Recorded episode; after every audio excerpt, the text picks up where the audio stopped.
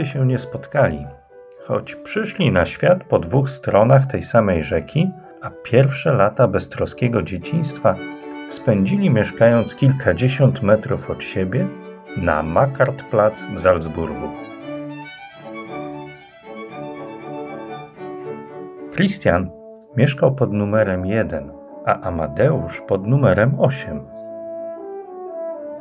Spotkać się nie mogli, bo gdy w 1803 roku rodził się Christian Andreas Doppler, to Wolfgang Amadeusz Mozart od 12 lat już nie żył.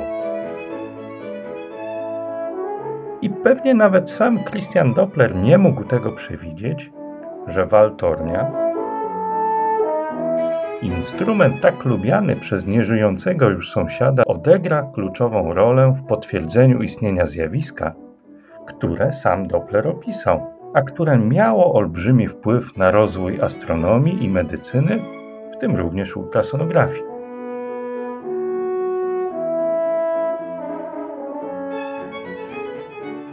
Praga. 25 maja 1842 roku. Nad Pragą zaczęło wschodzić słońce.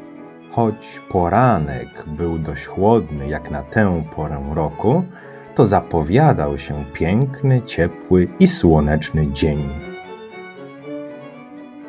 Na korytarzu Uniwersytetu Karola słychać było rytmiczne uderzenia obcasów o kamienną posadzkę. Niewysoki mężczyzna o drobnej budowie ciała szedł szybko. Nie był spóźniony, ale chciał już znaleźć się na miejscu. Po kilku minutach wszedł do sali wykładowej. W środku nie było nikogo. Zamknął za sobą drzwi i odetchnął z ulgą. Podszedł do katedry i z teczki zaczął wyciągać swoje notatki, aby następnie ułożyć je w odpowiedniej kolejności na pulpicie. Swoje obliczenia sprawdził kilkukrotnie. Nie denerwował się. Wszak niedługo minie rok od tego, jak został profesorem matematyki na Uniwersytecie Karola. Irytowało go to, że musiał wstać tak wcześnie rano dlatego że swoją pracę, która była jednocześnie jego pasją, realizował nocami, szczególnie teraz, wiosną, kiedy coraz częściej trafiały się bezchmurne, gwiaździste noce.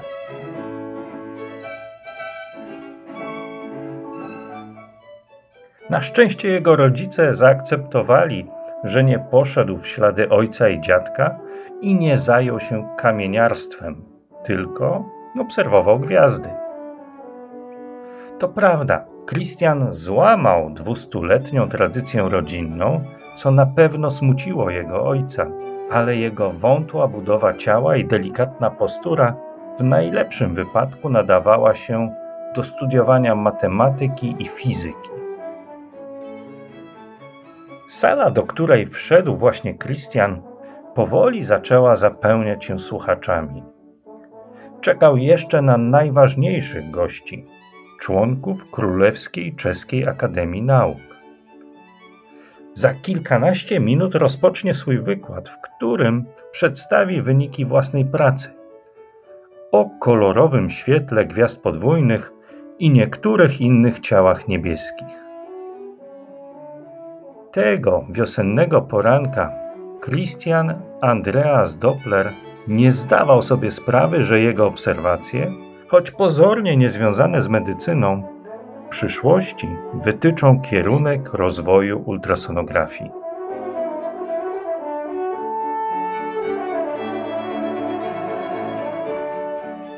Utrecht. 3 czerwca 1845 roku. 28-letni, postawny mężczyzna ubrany w stalowy smoking z cylindrem na głowie stał na stacji kolejowej. Z kieszeni kamizelki wyjął zegarek z dewiską. Już niedługo, pomyślał. Był podekscytowany i zdenerwowany jednocześnie. Przygotowywał się do przeprowadzenia tego eksperymentu od kilku miesięcy Pamiętał ten moment, kiedy w jego rękach znalazła się publikacja autorstwa Christiana Dopplera. Teoria Dopplera nie może być słuszna, pomyślał z przekąsem i uśmiechnął się na myśl, że zaraz udowodni niedociągnięcia w jego pracy. Christoph Buys-Ballot, holenderski fizyk i meteorolog, zaangażował dwie grupy muzyków. Pierwsza grupa miała grać na waltorni, podróżując na otwartej platformie pociągu, który już za chwilę miał wjechać na stację w Utrechcie. Druga grupa muzyków miała czekać na specjalnie wybudowanym podium stacji kolejowej, aby zapisać nuty usłyszanych dźwięków. Bass Ballot spojrzał w kierunku muzyków na stacji kolejowej. Ukłonił im się z godnością.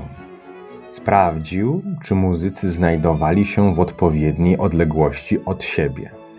Bardzo się natrudził, aby właśnie ci konkretni muzycy wzięli udział w jego przedsięwzięciu. Byli to bowiem muzycy obdarzeni słuchem absolutnym. Zostało pięć minut.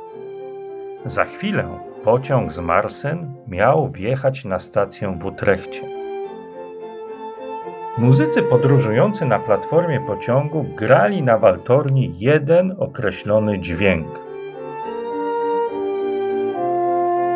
Muzycy na platformie dworca kolejowego skrzętnie zapisywali dźwięki, które słyszeli.